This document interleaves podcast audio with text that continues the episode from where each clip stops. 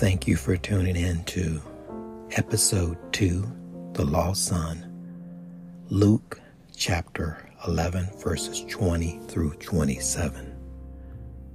Verse 20. So he returned home to his father. And while he was still a long way off, his father saw him coming.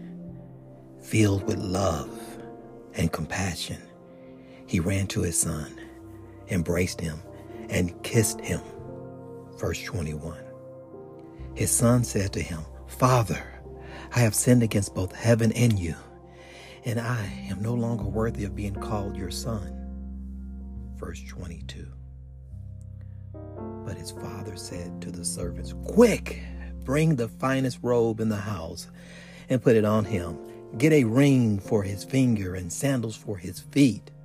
Verse 23. And kill the calf we have been fattening. We must celebrate with a feast.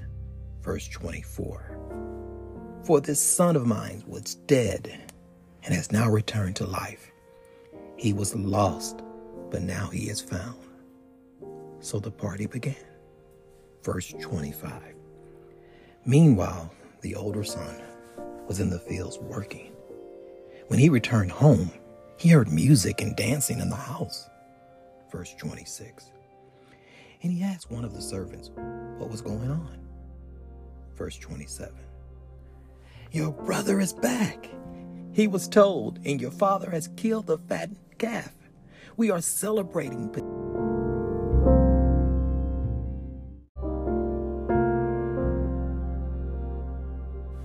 This will conclude episode two of The Lost Son. You can also listen to episodes one and three on podcast and social media platforms.